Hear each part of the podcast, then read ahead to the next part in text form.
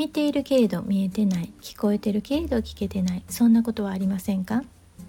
日々のささやかな気づきから生きやすさのヒントにつながる話題をシェアします。こんにちはリボンです。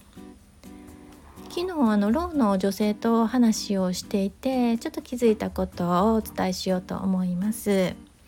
彼女は20代の若い女性で補聴器をしているので、まあ、音声は聞こえる音としては聞こえるんだけれども、まあ、言葉としてはあの聞き取れないという障害なんですね。で彼女が以前、うんまあ、聞こえないという障害を聞こえる人にちょっと理解をしてもらおうという企画に参加した時のことなんです。で、えー、聞こえる人に部屋に入ってもらって、えー、動画を見てもらうと。で別々に動画を見てもらうと10分間のお笑い番組一方はヘッドホンをして聞こえるようにで一方は無音にして聞こえないように、まあ、仕切りをして、えー、並んで見てもらうと。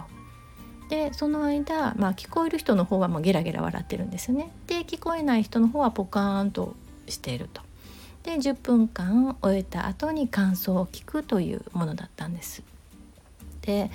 聞こえあの、まあ、音が出ない方を見てた人は、まあ、全くわからないしその状態で隣からゲラゲラと笑い声が聞こえてくると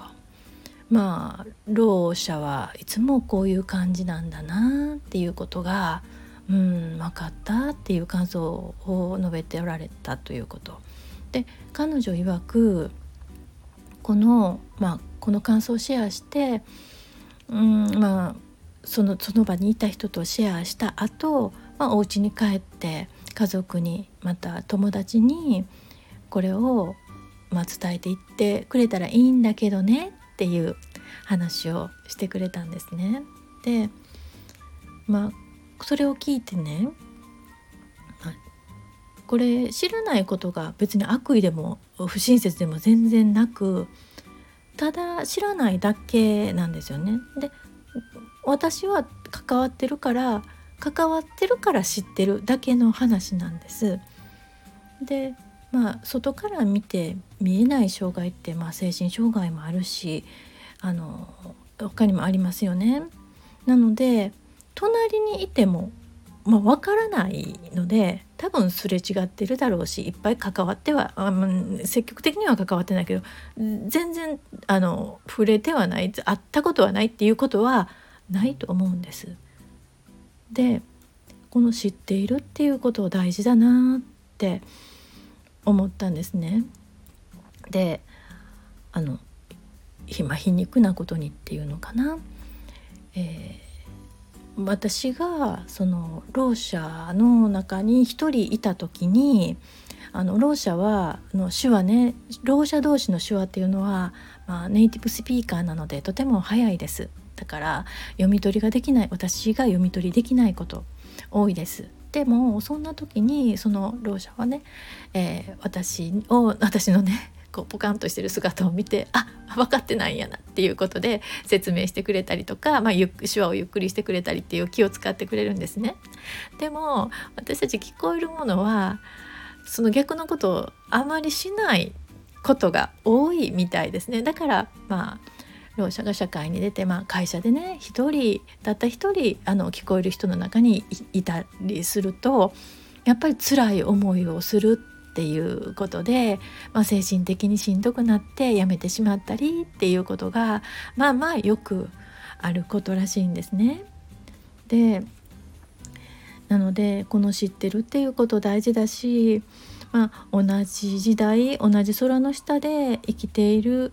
その中で、まあ、こういうこともあるんだなっていうことね。想像できるっていうこと想像を巡らせるっていうことは、うん、大事だなって。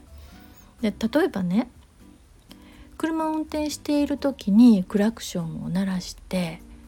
あれ？歩行者全然どかないなってイライラする。またね自転車でグッと走ってる時にリンリンって鳴らしても全然もう避けてくれないなっていう時も何って思ったりする。うんまあ、そんな時にあもしかしてあの耳聞こえない人かもなっ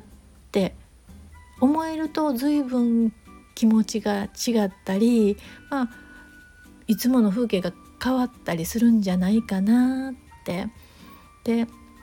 そう思ってまあ耳の聞こえる人であることが多いと思うんですけどね実際は。うん、でもそう思ったとしても私たちにあのデメリットはあまりないですよね。うん、その自分が聞こえない人かもしれないと思って気を鎮めてその相手が聞こえる人であっても私たちにはそんなにデメリットはないと、うん、でもそういうふうに想像の翼を広げられるっていう心の余裕っていうかな。そういう感じそういう風な 状態になれるっていうことはちょっと自分自身も違ってくるんじゃないかなってうん思いました。そのためにもまあ知るっ